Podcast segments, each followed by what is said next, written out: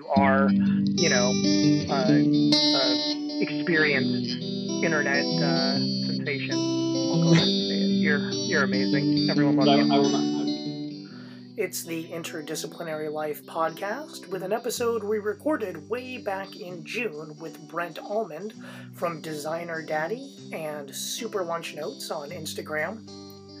Episode 9, we talk about LGBTQ parenting from a couple different angles Brent as a gay dad, and me as the father of LGBTQ kids.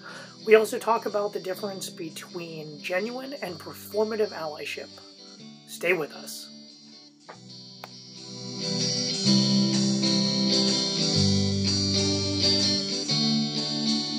Hello and welcome to the Interdisciplinary Life podcast. I'm Roberto Santiago, and with me today is Brent Almond from Designer Daddy and Super Lunch Notes and many other things.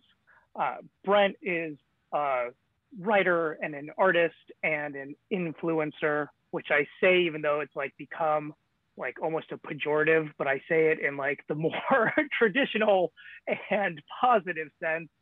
Um, I'm really excited to have Brent on. I know Brent from the dad, blogging community.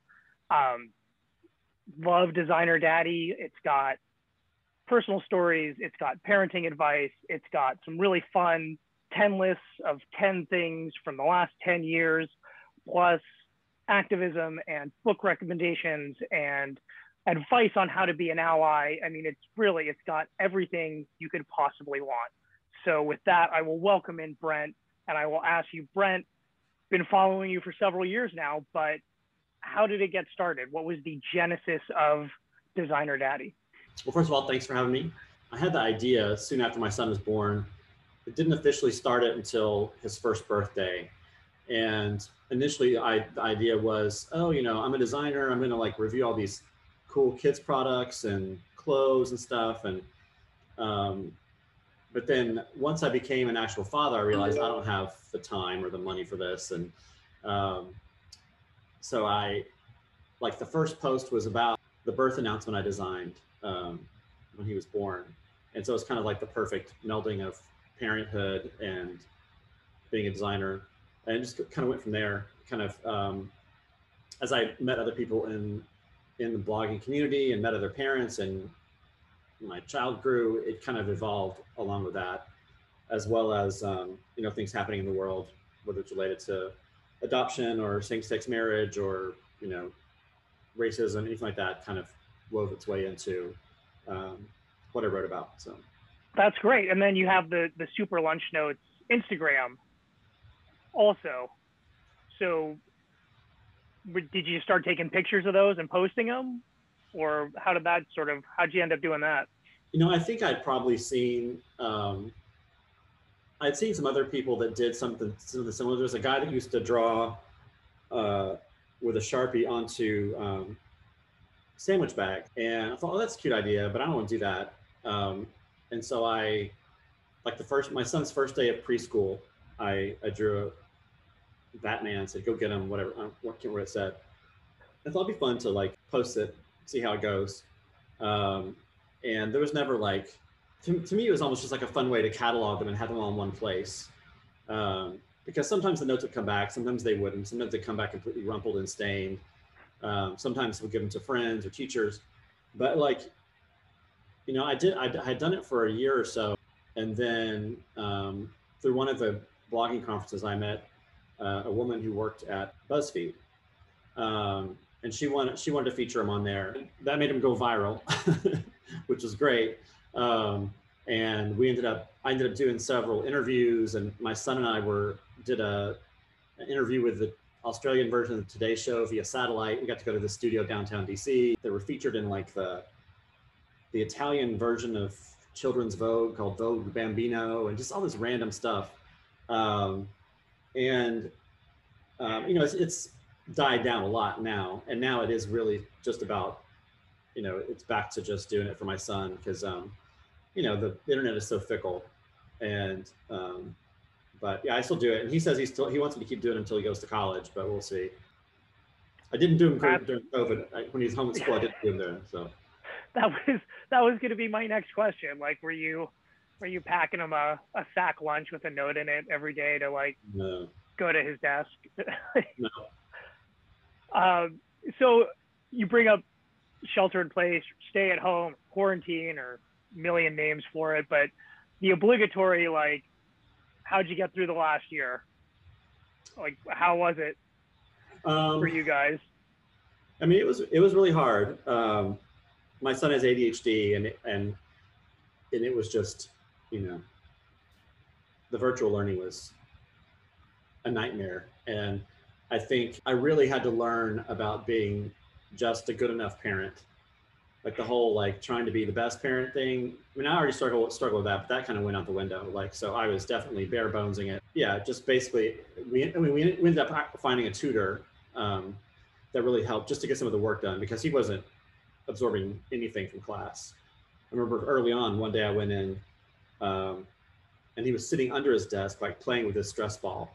Like, you know, that's just kind of how most of the days were. So I really, really had to lower, lower my expectations and just thought, you know, if we can get through this intact as a family without strangling each other, it'll be a win. We survived. Yeah, yeah, I think that's uh, that's a very common theme for for so many of us, and and it's been interesting here. You know, my kids uh, now that things are sort of opening back up and everyone feels a little safer. They were here all year during the school year, and now they're actually going to like some day camps, and you know, it's it's all outside and masked and and all that fun stuff, small groups, but they actually are now out seeing people and socializing and. Right. I'm able to actually work at home without being asked for things constantly, uh, which is which is great. Which when you have three, it's a lot of knocking on the door. Oh God, yeah. and then right through through shelter in place, stay at home, all that. A lot of us are like trying to figure out how to just survive. And a lot of your recent posts talked about some of that.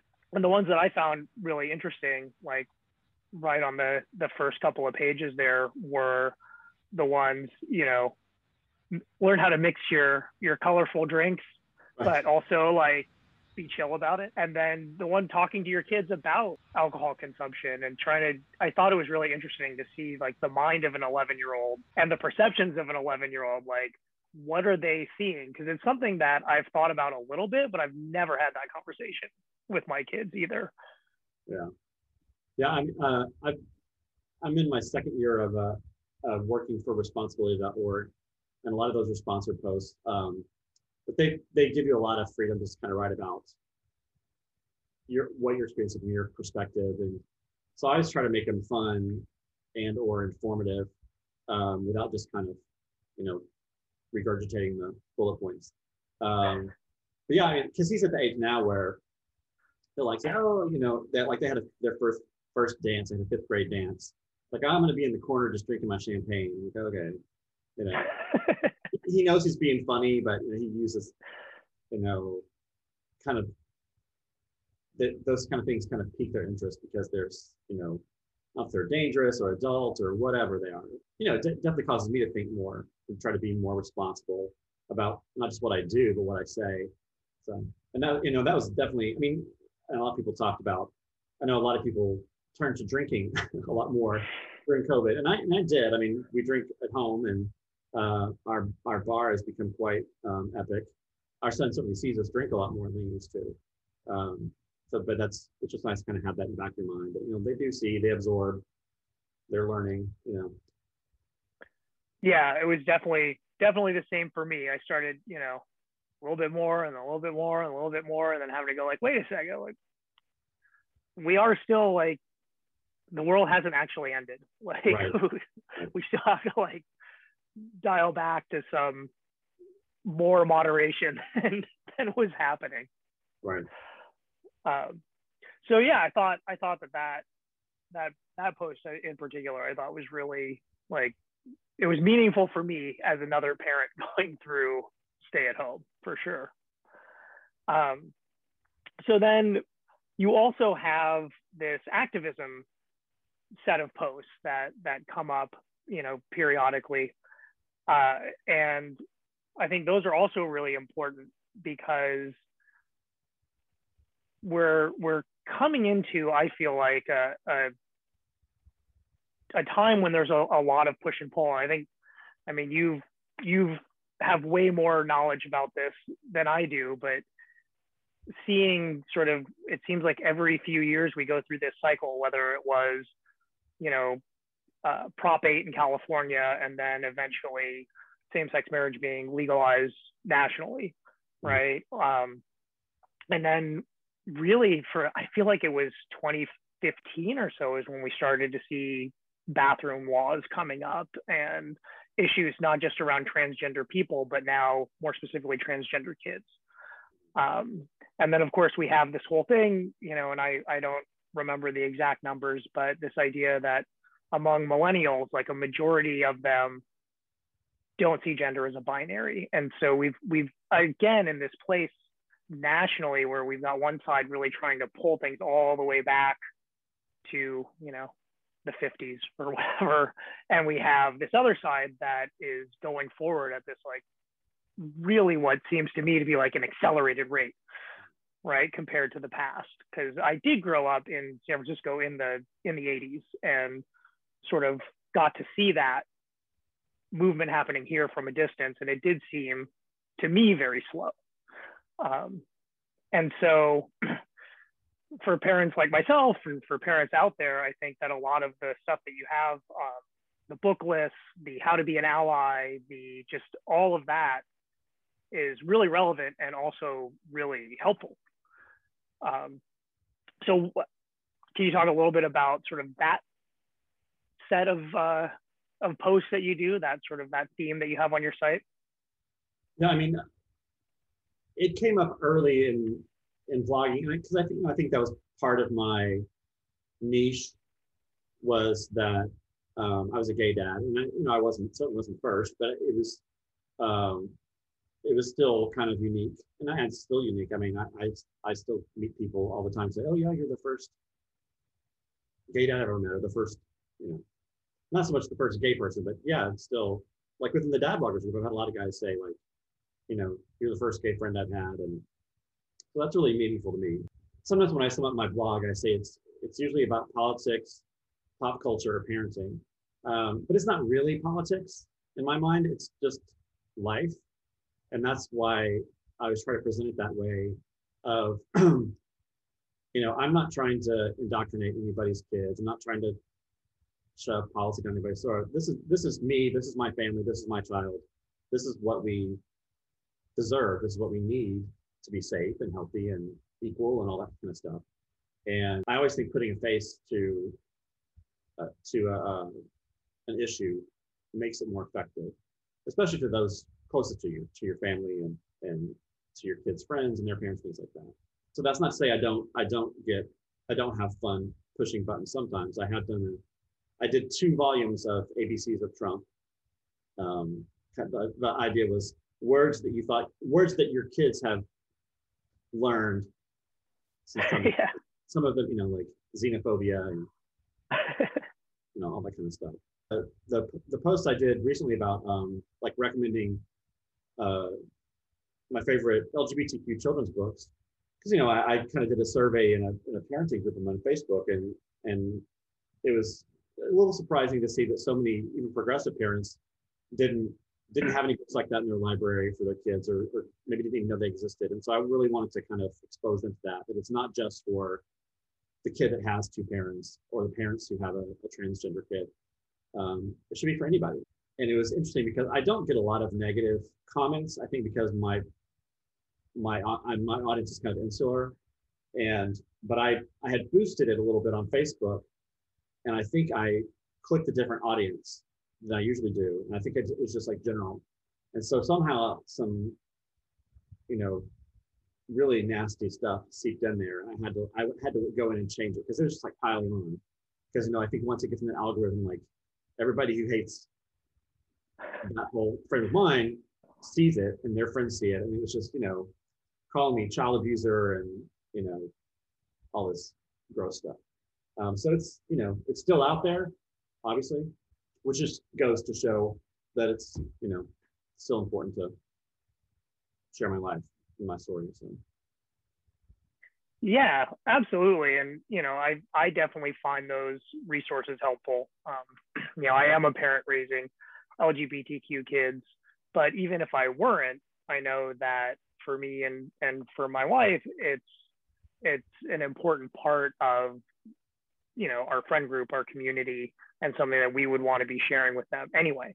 And right. so hopefully that is one of those things where like all parents want to be able to just add that little bit of awareness you know to the sort of the menu of things that we read and that we talk about with our kids yeah and, and that there is a way to teach kids about that in age appropriate ways just in just the same way there's a you can teach kids about racism in age appropriate ways um, well and and the other big one is teaching about consent like you're saying with the with the the cruel comments you know people immediately associate teaching this stuff to kids with sexualization mm-hmm. when it's really not a part of it. You can teach consent without even ever mentioning sex, and just right. you can ingrain consent as a habit before kids are even thinking about any sort of physical Yeah. Um, and and you can do the same thing with gender identities or with who you're attracted to or with almost any other topic. Um, I found that's one of the things, the big ones, the big battles I've had to fight with people is when they think that my kids identifying as transgender is somehow related to their sexuality. Right, right. And you know, and we talked about this a little bit before, but um, you know, I've, I've it's been really amazing and great to see so many of my parent friends who have kids that have come out as trans and you know and there's i know there's that whole mindset of like where did all these trans people come from? You know they didn't have this when i was a kid or whatever. And you know it was there obviously just like being gay was there it just wasn't safe or there wasn't a, a system set up for it there may not have been a word for it but it's nothing new we had a play date um, although my son told me it's not play dates anymore, it's just hanging out. Um, we went to uh, the house of one of his friends. One of the friends he's going to be going to school with in the fall. I like they kind of pair you with a family and they kind of so you get to know people. Um, and this friend's older brother was trans and he came out um, early on in the pandemic, like it was like between sixth and seventh grade. And um, so it was great just talking to the mom about it and the experience with that and um, and just how you know how happy it makes me for this child um, that they can have that opportunity and be able to become themselves in a safe and supportive place yeah yeah in some ways maybe quarantine I, I mean i guess this is if you have a supportive family if you don't obviously quarantine was probably absolutely horrible. But for, I think, just thinking about my own kid, I think that it was easier mm-hmm. to come out during quarantine because then you don't necessarily have to face the world yet and you can just be who you are at home in your place where everybody loves and supports you. Um, I guess obviously it's the opposite if your family is not like looking at that like well where's this all coming from? And right, there's this labeling of it as like, oh, it's a new fad. It's like the the Zoomer fad, right? right. Is is to do this, and I think that you're right that because uh, uh, maybe there's a terrible analogy, but I I it sounds a lot like what I used to say about peanut allergy kids, right? I was like, when I was in school, you're gonna have all these peanut allergies. Like all of a sudden, every kid's gonna die if they're near a peanut. Like, where were these kids when I was little? And then I had this horrible realization that they were all dead because like we didn't know about peanut allergies. And so like they never made it to first grade. Right. Like I was like, oh my God, this is like by I have this like horrible, cruel thing that I've now said about the peanut kids, you know, who didn't make it. And and in a, a more somber way, I mean, I think that is that is the same thing with with transgender kids or gender fluid kids, where it's like, right, like now it's happening now because the world's ready for it now more than it was. Parts right? of the world. And yeah. Parts of the world. Well, and you, but you get more of a like a a snowball effect where it's it gets a little bigger and a little bigger and and more and more people hopefully start to feel more comfortable just being themselves at an earlier age. Yeah. I mean because i know when i was in high school you know there was a kid who he was pretty flamboyant and people would talk about him as being gay. But i don't even back then i don't think people when they when they said gay or when they called people faggot or whatever it wasn't i don't think any of us any of us or them actually thought, oh, they're actually gay. They just we just knew it was a bad word, and they would say it about us. And um, so you know, I, I remember kind of avoiding him because I didn't want to. I wanted to. I was trying to blend in. I was trying to hide. You know, even since then, it's been so nice to see kids be able to come out younger and younger and in safer environments and um, being able to experience, you know, first crushes at the appropriate age you know which is which is always which is always something that um, a lot of queer people my age when they come out later that is something really hard to to reconcile something you kind of mourn you know that i didn't you know i was living a lie you know when everybody else was dating and having sex and all this kind of stuff and it was just you know i missed out it makes you feel better, I was not having sex. I well, t- it took a really long time. Like I was out there not having sex. Right. That was my that was my experience for sure. One of the things that you kind of had on Facebook, uh, I think it was just your your regular personal Facebook, not your your blogging Facebook, uh, that sort of struck me and and really made me think like, yeah, I really want to talk to Brent because I think you're you have a really good perspective on this stuff because you are very social media savvy. But you had uh, a post, and I, will sort of paraphrase it because I don't remember it exactly, but it was like, you know, all these all these straight guys are out here getting credit for painting their nails or doing their hair. You know, where's my cookie for playing catch with my son the other day? Right. And it really did bring into focus that that reality, right? That for almost a decade now, the internet has been very happy to have these sort of memes or photographs or, you know, blog posts, whatever it is, that just either go viral right away or they keep popping up every like six months. Someone like posts, oh, here's that photo of the dad and the tiara having a tea party or whatever it is. Um, and that gets like a lot of like applause and warm fuzzy feelings from people.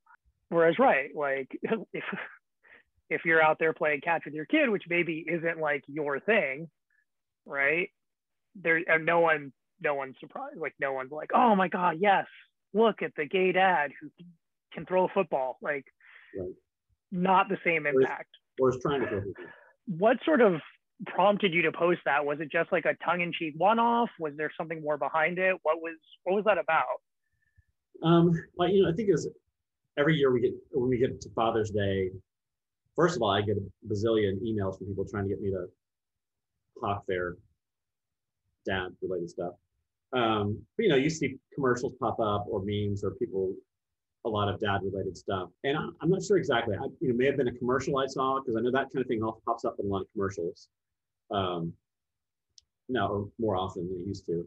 Um, and I, I'm on a couple of lists for publishers, and I got this this uh, book that Channing Tatum wrote about him and his daughter called The One and Only Sparkella, and how she's super sparkly and and gets made fun of at school, but her dad kind of supports her by showing up to drop off in a pink tutu and a fuchsia boa, and you know, kind of empowers her. It's great. It's a cute story. It's it's a great uh, theme but um, yeah, that kind of thing where you see um, very, you know, stereotypically masculine men either letting their kids paint their nails or put makeup on them or play dress up, and it's and it does get a lot of attention. It's you know it gets a lot. I don't I don't necessarily begrudge it, but it did make me think. You know, hey, I was out here playing ball with my son the other day, but that wouldn't go viral or whatever. Um, and and it's and it's not so much that you know i thought about it more um, and i know that plays into stereotype too but there are a lot of um, of gay men who who have some emotional trauma from from PE class and sports in high school and being picked on because they weren't masculine enough. You know, and I didn't have a two foot beard in high school. so, um, but yeah, I mean, we and we found our spaces, whether it was in art or theater or or you know, student government or whatever. But yeah, I mean, it's um, it's there's it's it's it can be a difficult thing emotionally to kind of break out of that and play with your kids, play ball with your kids, and take them to sports events or support them in their in their sporting events. And um, obviously, some dads not a problem. My husband is very into sports, and um, so he tends to do more of that stuff with him. But yeah, when I go there and play ball with my son, I, I I do think back to my own childhood about my that I never liked to do it when my dad wanted me to, and I never liked sports, and but there's a certain joy in being able to do that with my son. You know, provide that for him, and you know, do the best I can, and um, you know, that's that's really the only reward I need. Uh, it's not that I'm looking for, you know, a trophy or whatever, but um, right. It was just, I guess, just an observation, like you know. But I think it also goes to why are we why are we praising these dads for for doing something that's more feminine um, and making it seem super special, you know, when really they're just being there for their kids. And granted, that should be applauded across the board. Um, I had one commenter say, you know, praise isn't pie, there's enough for everybody. Yeah, I know, that's what I'm trying to say. It's that whole, and I know it's different too, but based on your perspective and where you're from, because if you don't have, if you've never seen that or didn't have anybody in, in your life that is willing to kind of go against those macho misogynistic stereotypes and just be you know be whatever your kids need you to be um, i can see how that would be super special and really neat to see. For some of us it's kind of like okay. Do you think part of it is that for these usually cis het dudes who are doing this or who are in these memes and stuff like it's like hey you're so sensitive and willing to do that and it's a little transgressive whereas for you know all of American history basically. If gay dads or gay guys are doing that stuff, it's considered deviant and see that's part of the problem. And so it's it's viewed very negatively. Right. Yeah. I mean, I think if I think if I were to um, you know, post something about me painting my son's nails or if he wanted to if he wanted to start wearing dresses and you know taking him up for that i'd either I'd either probably get the reactions like uh or i'd get people telling me i was you know a pedophile or grooming, grooming him or deviant or whatever um, and that i shouldn't be a parent you know that's why you know our friend aaron gouveia you know when he not not to you know 11 but like when he you know when he posted about um, letting his son paint his nails and, and sticking up for him um, at school and with other kids stuff, and that went viral. And you know, but if the gay dad had done that, you know, I don't think it would have. It would. It wouldn't have had near the same kind of impact. Um, and you know, in, in reality, it shouldn't matter. And then coming back, coming back to the sports thing. So I think the sports thing. I was thinking about this after we talked the other day, um, about you know we talked about Carl Nassib. Mm-hmm. Um, mm-hmm. Yeah and and the ability to come out as a super rich good looking white guy who looks like John Cena. And while it is super important, I think, you, know, you were saying, and I've read some things that have taken a, a, slightly different perspective. Yeah, I mean, when anything like that happens, it's always, it runs the gamut, especially, you know, in, in the LGBTQ community. Um, really for everybody. Like people, people definitely praising it, saying it's awesome that kids will now have this example, and but then also say people saying, you know, yes, it's great for this guy to come out, but he he totally had the choice. He can pass. You know, he's rich, he's wealthy, he's good looking. He can kind of do what he needs to do. He's white. Um, whereas all these kids that grew up that were more feminine or or people of color or you know whatever situation they were in that marginalized them they didn't always have a choice they were out just because of who they were so just kind of reminding people like, yeah, this is great, but he wouldn't be able to do this if it wasn't for these generations of people that have done it, um, and for the, all the people every day who, um, you know, aren't able to do that. And this kind of goes to what gets applause, what gets cookies. I think in the last Olympics when um, what's his name? I actually met him at Mom 2.0. but he's a he's a gay ice skater. I have to look him up. Yeah, he was he was uh yeah he came out. Uh, him and Gus Kenworthy. Gus Kenworthy was the very masculine tattooed diver, and then the other guy was ice skater, more feminine. Um, and they were they were good buds, and it, so it was kind of fun to see. But the whole reaction was, oh, you know, big shock. An ice skater came out. Um, and it was, you know, it was, I find it, found it very dismissive and, you know, it's, it's mocking and, and kind of cool, you know. And I wanted to say, um, Adam Rippon is who I was talking about. Okay. I looked him up. Too. Um, the, um, you know, obviously, I mean, the whole thing, stereotypes exist for a reason. They're they are you know they are based on actual occurrences. Um, yeah, like with anything, there's people across the board. I don't know. I'm I don't know if a statistic. Um, I you know, but even in my group of friends and and the the social circles I'm in, um, especially with gay men, there, there's always those tropes about, um, oh, I don't know anything about sports or you know, calling the Oscars the gay Super Bowl or whatever. Um, and it's, you know, it's fun. It's kind of our shorthand language, but we know it doesn't apply to everybody. I think to me, it's kind of like with, with gender and sexuality. It's like just letting people be who they need to be, whether they, you know, however they dress or what they like to do. And um, you're talking about, you know, the stereotype that gay men are more feminine and lesbian women are more masculine. I, it is it is true in a lot of cases, but so what? That that's kind of the attitude I've been trying to have too. Is like, um, and I, and I've I've really been enjoying how that's really blended, even within the queer community. Like you see more more trans drag queens or drag queens with beards, or you know just kind of really blending the genders um, to where it just you know just kind of train yourself. Don't ask, just accept who they are. It doesn't matter what their anatomy is. It doesn't matter how they identify, um, you know, unless they tell you and ask for something specific. So just let people be and, um, you know, just enjoy, enjoy their company. But, you know, I, back to the sports thing, I think for me, you know, a lot of that, and, and I'm sure this applies some to, to guys like yourself, but for me and for a lot of gay men in particular, and I'm sure trans kids as well, the whole thing of sports and school and being in the locker room and puberty and it's all tied into sexuality and body positivity and um, peer pressure and zits and it's just it's one big mess and it's um and it's it, you, it really it really can feel exposed both literally and figuratively.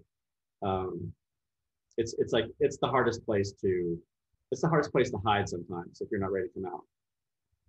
Um, because it's so tied it's so tied into to um, the male gender stereotype performance and athleticism and appearance and all that kind of stuff yeah and i think like that i mean that resonates for me again as sort of like a, a theater kid and a, a nerd uh, in in that i i actually i always i always really liked sports and i liked being physical and doing things with my body.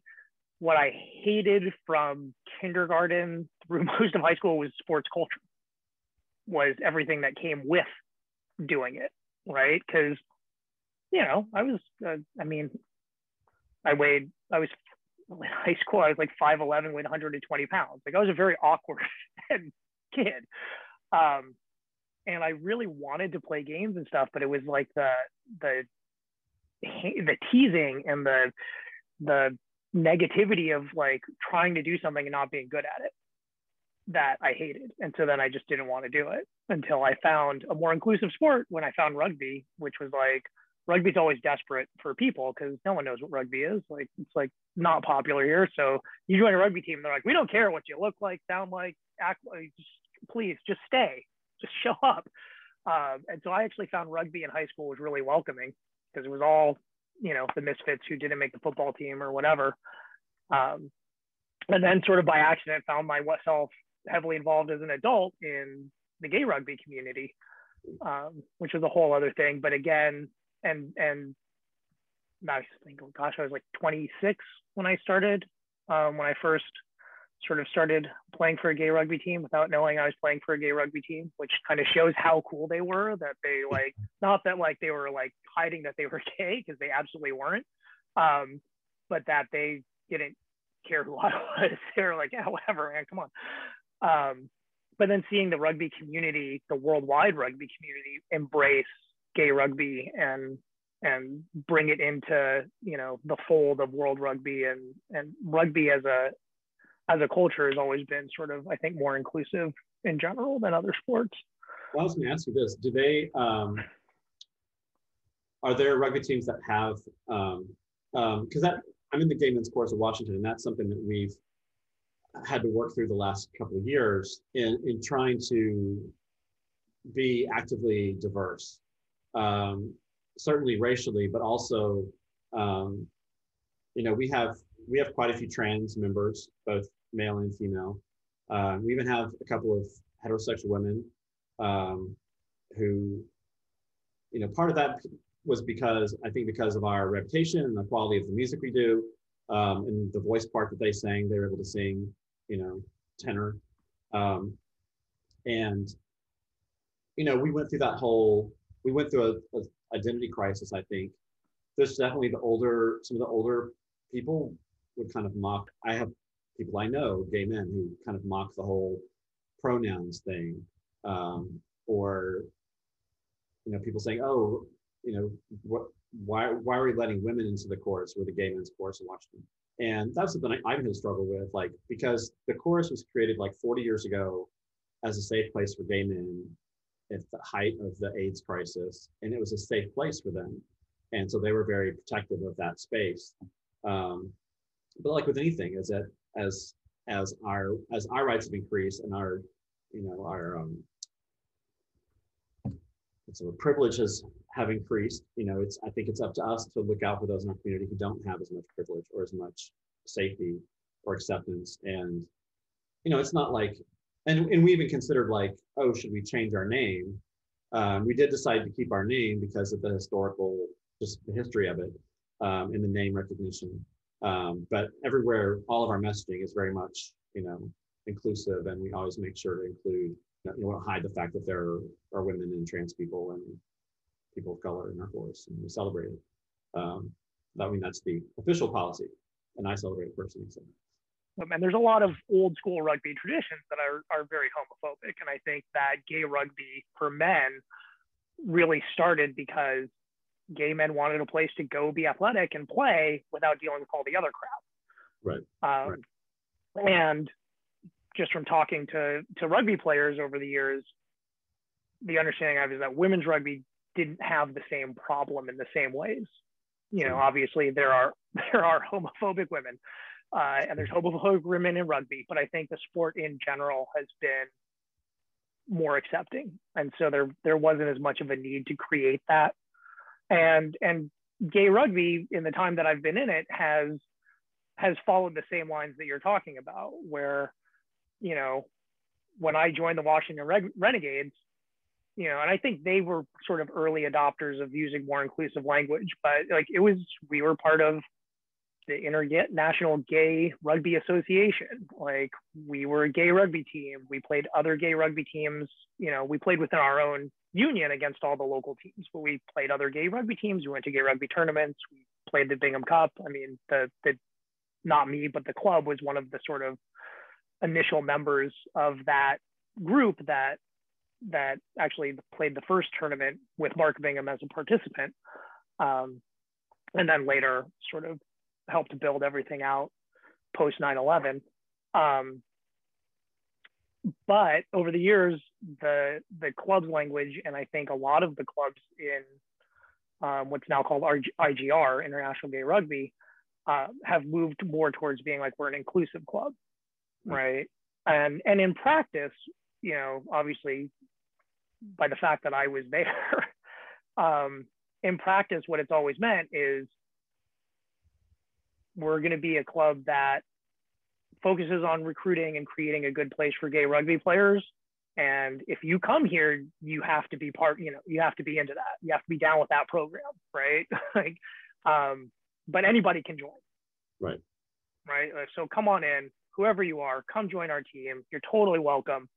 But of course, if you're, you know, if you're a phobe, dude, you're not going to last. Like, you're not. No one's changing for you. like, you're meeting us here where we are. No one is meeting you. We're not. No one's adapting things to make you comfortable, right? Yeah, I think there was a. I think there was an episode, remember episode of Will and Grace, where Matt Damon joined the New York Gay Men's Chorus. Then it turned out he was straight, and there was a whole big controversy of why, you know, why was he in the chorus? And I can't remember what.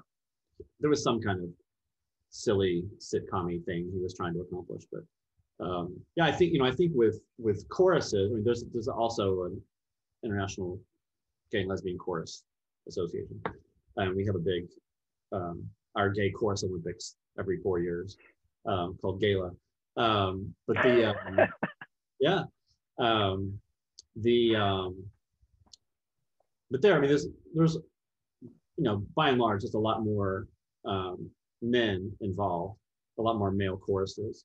and there, there used to be a mixed chorus in DC. Um, there's um, the lesbian gay chorus, but they're they're no longer around, so there isn't really a queer men's women's chorus in DC. So that would make sense that if they if they wanted to sing or be part of the community, they you know they would look to the gay men's chorus. And um, so I'm glad we can fill that need for the few that we've yeah, that's great. And then the rugby world, like a lot of the sports world, is still trying to figure out a stance on trans athletes and yeah. where they belong and and how do you make a space for people to to compete and and be welcomed. Um, and it's it's really it's very controversial right now. I think the last I heard, World Rugby is more on sort of the IOC side of things. And right now, they are not allowing trans athletes to compete in their, you know, the gender, of their their identified gender. They want them to do their gender at birth or their sex at birth.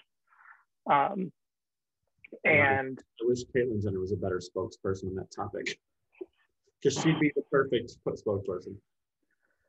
Yeah, well, and it's it's a it's one that really hits home for me specifically because I have two transgender kids who play rugby, and it's fine right now because up until middle school they all just play together. Right, right? they don't separate by gender. Um, and you know one is thinking yeah i'll just go to my gendered team once i get to middle school. And the other one is like well maybe i'll just stop playing. And it's it's tough for me to see that like that might be the reason why the right. kid stops playing right? Is because they don't want to have to choose to be on this team or that team. Um, or that, you know, they want to be able to choose either one, you know, based on how who who they're feeling like they want to be with, you know, once that decision comes, with not meaning like who what their gender is, but you know, they may want to join the boys team because all of their friends from the U12 team are boys and they want to keep playing with their friends, right? Or they may want to join the girls team because they feel that's a better size and competitive match. Like, I don't know, but it's really tough that it that that decision might drive them just out of the game completely. Yeah.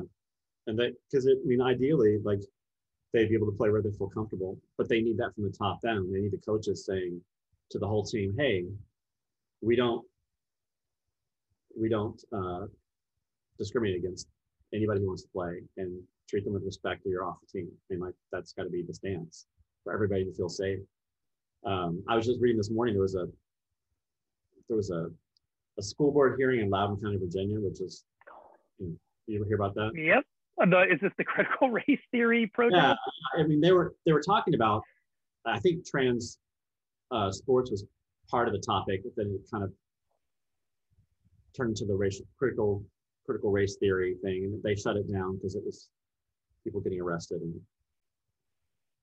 it's a lot of scared, ignorant people out there. Um, well, and and I think that what what people don't understand, people who are are opposed to trans kids participation in sports don't understand is that I don't think there's a kid in America. I don't think there's maybe there's not a kid in the world who's going to go through all of the things you have to go through as an out trans person just to get a competitive edge on it in a soccer game. Right. You know, like no one's like, oh, I'm going to go win this. You know, there's no little boy out there going to go win the state wrestling girls wrestling championship and have to deal with all the stuff you have to deal with as an out trans person because they wanted to beat girls in wrestling. Like that's not a thing. Like no one is doing that just to get a competitive advantage. Like it does that does not exist. Yeah. Wow, man, we got heavy. We got heavy for a second. We talked about a lot of sports, way more sports. I think. So the sort of circling back again to social media and awareness and allyship. Um, something that I know I've wrestled with on a lot of fronts is this idea of really being able to be a genuine ally and not just a performative ally. And that was another thing that your post sort of brought up for me because I have like posted my painted nails, um, which for me goes back to a whole story of like having wanted to have painted nails like most of my life since I was a kid and not letting myself do it until my kids sort of gave me the courage.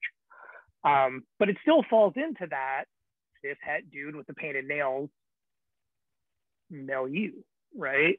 Whatever I think my motivations are, as as the world sees it, it's still part of that grouping, right? Um, and so it's something that I, I really think about a lot of like how can i be an ally and not just be someone who's stealing focus or who is out there sort of like trying to leverage this for my own clicks and likes. Um, and it's, it's a really uncomfortable discussion that i sort of have with myself ongoing but i don't have any outside perspective. So i'm going to like just put the spotlight on you and say like what what do you say? And I use myself not to like make you talk about me, but it's easier to like talk about my own faults than say like these people, right? Um, but for people like me, like what is your advice on how we can sort of have a public presence that does sort of lift up and bring awareness to and not sort of steal focus from? Like make it all about you as opposed to right. the people you're yeah.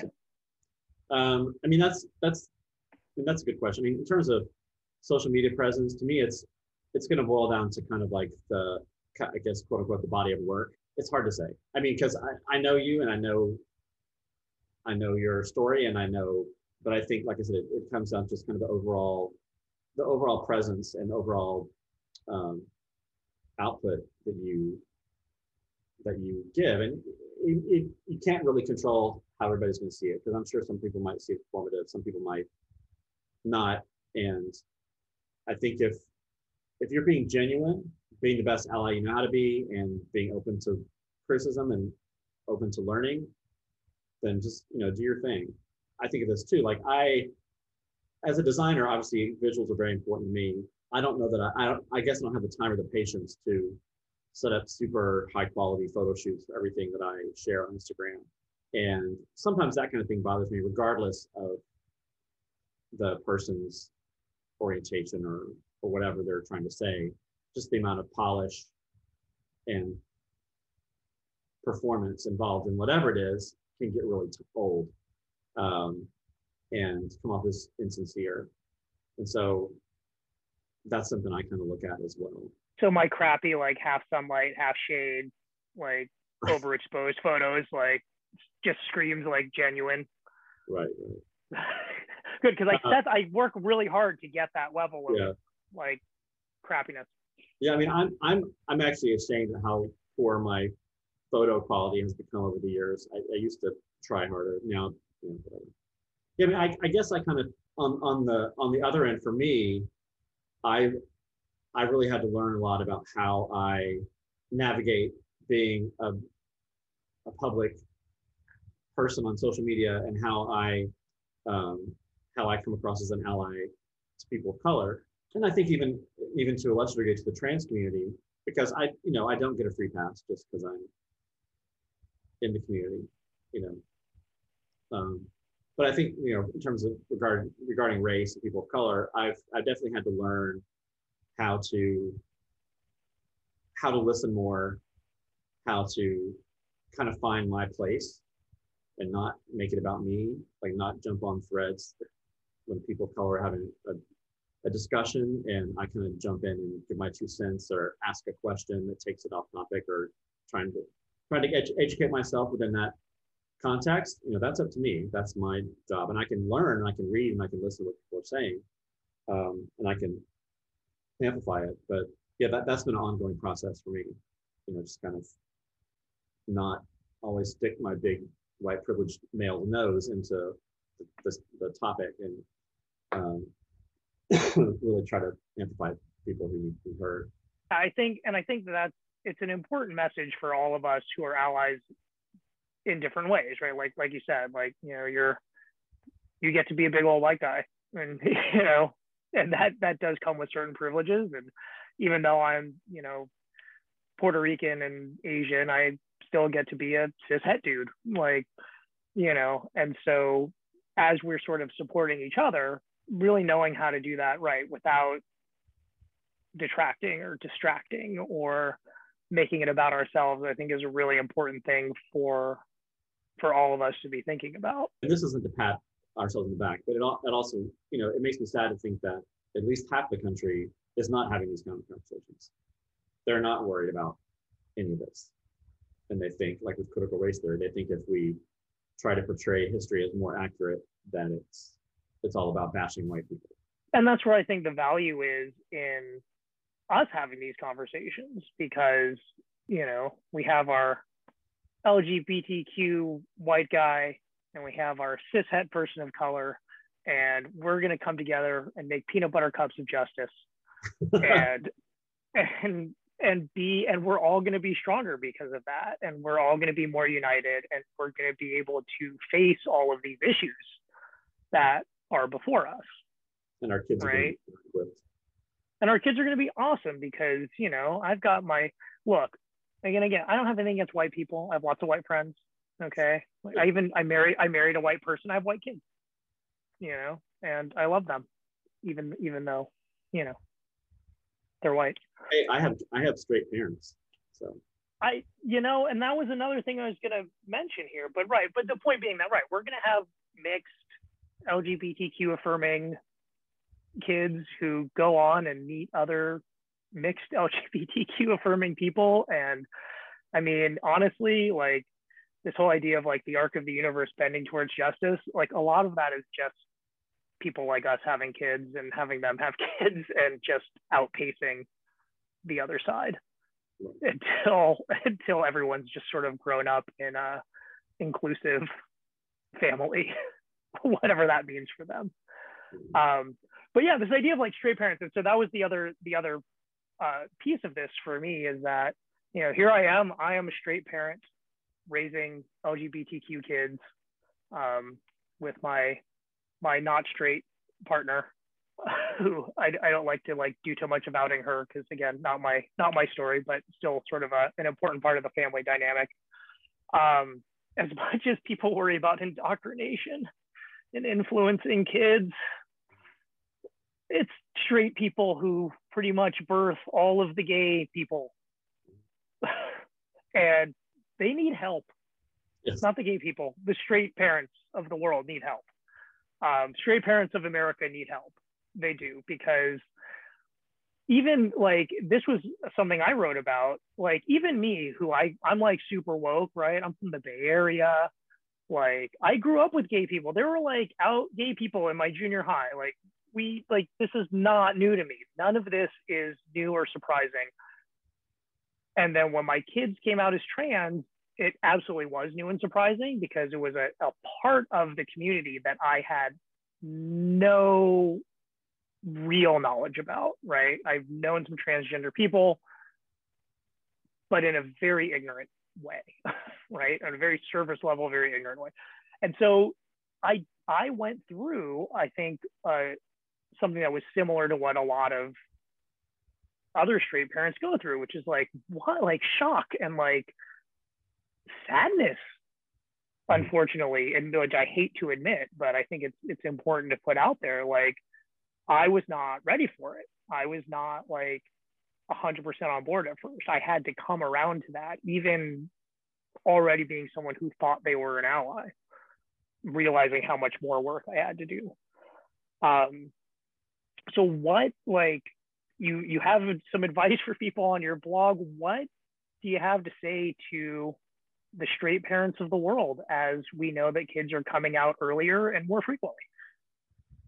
There's there's there's the two extremes. There's the you know there's the, ex, the extreme rejection where parents will kick their kids out or force them into conversion therapy or some such abuse. Um, but then, and it's not obviously not the same, it's not equal, but I, I hear parents, you know, retelling the story of when their kids come out to them. And um, every once in a while, parents say when their child come out to them, they're like, oh, that's it? Or so thinking that they're being cool, like, I don't know if they actually said that, but that's what they say. Um, and that to me is, is almost is similar to like, you know, when I talk about Adam Rippon coming out, people saying, "Oh, big shocker." It's I think in an attempt to be uber supportive and uber woke, it it it kind of it kind of minimizes it. Um, so I think I think if you're if you are a supportive parent and you want to be, you know, take cues from your kids, and in terms of how much they want to talk and what they want to know, you know, you can provide all the tools to them, but celebrate it with them, mourn it with them, whatever they're feeling. Try to try to match that and be supportive for them. I, I, I definitely wouldn't say, oh, cool, you know, and kind of move on with life. Um, I mean, if they don't want to talk about it, that's fine. But you know, I think there's better ways to kind of show your support than thinking you're being super cool by just saying, you know, you know. Um, yeah, I mean, I think it's, and this is where the whole kind of it takes a village thing comes to play is like with any parent, there's only so much you can do for your kids. You're not going to be an expert at everything. And so when it comes to having queer kids, I mean, you can certainly do as much research as you can and join organizations and provide opportunities for them. But it might also be that you need to have other people be support for them where you can't, whether it's a um, whether it's a queer mentor or they might need to find they might need to get that need need for acceptance and questions answered um, somewhere else and don't be afraid to let that happen and to be the to be a support in that way. Um, does that make sense? Yeah. Yeah like, kind of like i would like kind of like um, i'd love to be the one that taught my son to play baseball better but that's i can't fill that role. My husband can do it or a coach can do it and that's part of helping my child succeed and not making it about me.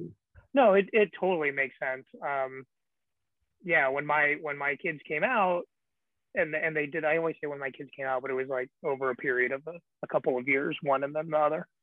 Um, but yeah, I mean that was sort of one of my next steps was getting in touch with people, looking for resources, doing a lot of reading, figuring out what the organizations are. My kids actually just finished a, a week at like like LGBTQ kid camp like it's it's a you know day camp just for all all LGBTQ kids and run by counselors, LGBT counselors, and and all that, and and it's you know amazing that exists.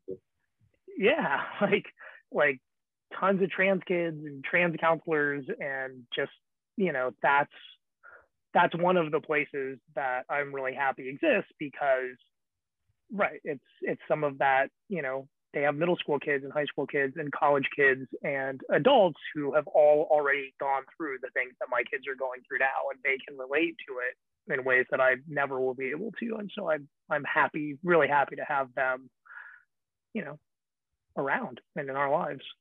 No? The, the, the course I'm in, we actually have a, a youth a youth chorus called Gen Out, and it's for Um, I the ages if it's like 13 to 18 or whatever, but um, yeah, they, and they, they perform at every one of our shows and they have their own gigs and everything. And um, it's amazing to see that that group grow.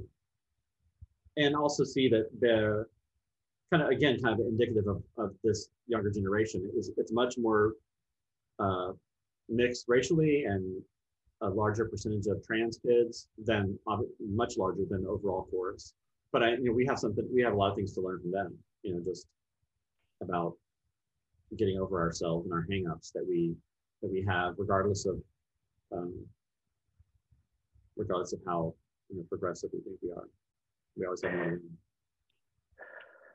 Yeah, that's well, and that's something that you know my my wife has talked about, and I've I've talked to some other people and and gotten some input on, but that intergenerationally, there's some uh, some tension between the older gay community and the younger gay community.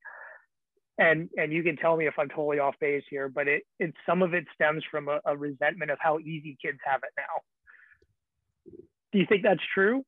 Oh sure sure. I mean the I, resentment part not do you think that uh, that's actually right right. Yeah i've certainly seen that. Like oh you know these kids don't appreciate what we've gone through. And you know and I think there's a way to communicate that with sounding like you're saying "get off my lawn," you know, um, because that that automatically shuts down the conversation. Um, you know, I've seen, you know, I've seen still a lot see older gay people who refuse to use the word queer um, because it was such a negative connotation for so long for for those of us uh, for us gay geezers but I, you know, I, I kind of encourage them. Like, I understand that there's some, maybe some trauma associated with that, but take, you know, take it as an opportunity to grow and, and it may be painful, but for me, it was, for me, it was kind of like, I got over it pretty quickly and I actually like using it because it, the word still has a lot of power.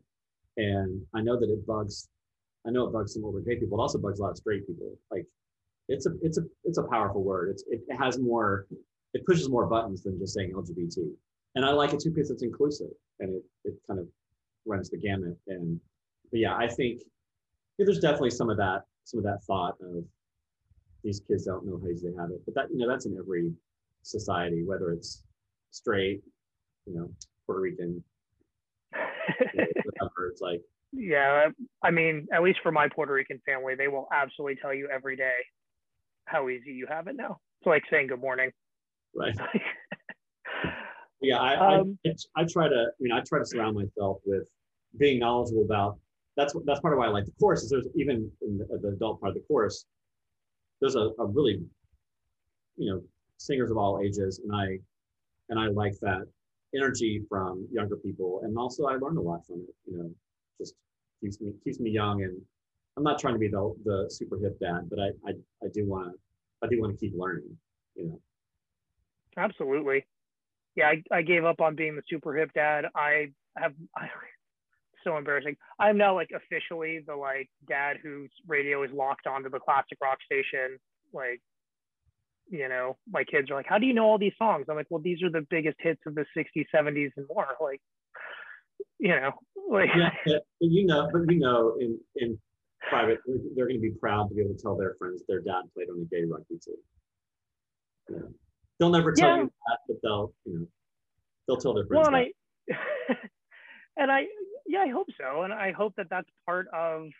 I mean, along with everything else that we've done, sort of just to live our lives as a family, that you know, my kids were coming out to Bingham Cups from the time they were born. You know, my I think my oldest was almost a year old when they when they went to their first Bingham Cup um, in 2010, and then when we went again in 2016, they got to do uh, they got to be the ball boy for the championship match. So they were well six years old, running out there, putting the ball back in the middle, going and getting it after it got kicked and stuff. And um, you know, we we've I wouldn't say we've worked to give our kids these experiences. They're things that we were doing anyway, but we've definitely been intentional about bringing our kids along Right. you know, and and talking about it and being like, yeah, you know, Phil and Brian are coming over. so like, you know, and my kids have grown up with it just being perfectly almost unremarkable. Yeah. Um, I mean, and, that, and that's, I mean, that's, that's a big piece of advice for parents I would give is you just have to, you have, you have to create a life and environment where, where that allows them to come out. Even if you never have queer kids, um, you know, you want to be that if you're if you're not if you're not going to be a parent to your own queer kids, you may end up being a parent to their friends that don't have that at home, and just you know that and all that.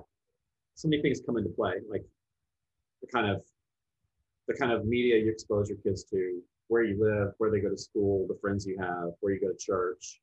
You know, that's something I put on my ways to be an ally. Is you know, look at your church. Do they do they support conversion therapy? If they do, find a new church.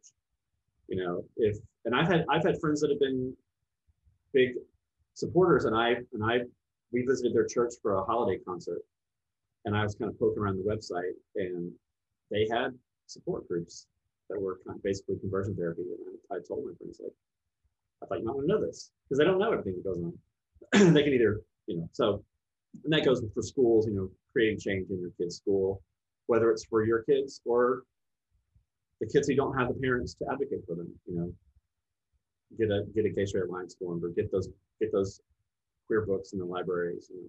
And I, I think that I think that you're really hitting on the thing there is try to make it unremarkable, right? Like I think that that there might be some parents who are who who are trying and are gonna, but they're still gonna make it seem othering, right? They're still gonna make it seem like those people. Like you have to learn to accept those people, right? It's, like, it's okay that they're out there, right? Well, Rather than really creating environment of like, hey, this is just a part of who people are amongst the entire scope of people. I have, I have a good friend in Arkansas.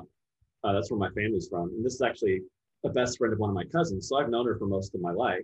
Everything she posts is so full of love and acceptance, and um, and she lives in a really small town in Arkansas. And knowing that really takes away from that kind of whole like, oh, is she just paying lip service? But no, she's she's practicing what she preaches about accepting kids. She's also a teacher, which is great, but like always posting positive stuff about about the queer community or about you know different different races and cultures and you know I try to think as much as I can for being kind of a light in that in a part of the country where it might not be as safe for a lot of kids. So. That's awesome. Well, Brent, I want to thank you so much for joining me and spending the time. It's been a great conversation. Maybe you can help me uh, plug your your various projects. There's uh, designerdaddy.com, mm-hmm. right? That's a great place. Again, the the post there, even if you you know you can dig into the archives, folks, but even if you just read like the first two pages, like there's so much good stuff on there right now. Like again, I love the uh, I love some of the top tens. You know, they're span a lot of pop culture stuff, but then also I think there was uh, the top ten like sex ed videos for kids or something like that, which was which is pretty cool. Again, you know, as our kids are getting towards those middle school ages, like that becomes super important. Yeah. Um, and those ones, of course, are very uh, inclusive and and recognize all all sorts of different relationships. Um, and then, of course, you've got your your wonderful drink recipes and uh, along with advice for parents and your your own personal stories. Uh, and then there's super lunch notes on Instagram. Is that is it at super lunch notes? Is it what is it? Yeah, super yep. lunch notes, all one word. All one word. All one word. We still say that as if no one's used the internet. Like, oh, no spaces. Well, uh, yeah, no, one... no underscores. No underscores. No underscores. Right. Um, what else? Uh, do you do Twitter? Do you do? Uh, we've yeah. already established no no TikTok. Yeah, right. I mean, I'm I'm designer daddy on on pretty much everything, um, but I also um, I have a new website launching very soon, BrentAlmond.com, which is going to be home to everything. It'll still have a link to Designer Daddy, but it's also going to have all my design work, and I'm I'm doing I'm focusing a lot more on illustration, trying to get more illustration work. Um, and there will be a forthcoming Instagram account for that. So I think that's my that'll be my third Instagram account. Um, but yeah, that's going to be um, more kind of like overall. So everything everything can be there. All my future book deals and That's toy- right. toy lines. Putting that out. That's right. I can't wait to get my Brent Almond Designer Daddy action figure. Oh, right. I think that'll be awesome. So yeah, so if you're looking for someone to do design work for you, eventually check out BrentAlmond.com. yes. All right. Thanks, man. Thank you. The Interdisciplinary Life podcast was written and directed by Roberto Santiago. Our theme song is David Koresh by Abundant Society, all produced in association with NTDL Productions.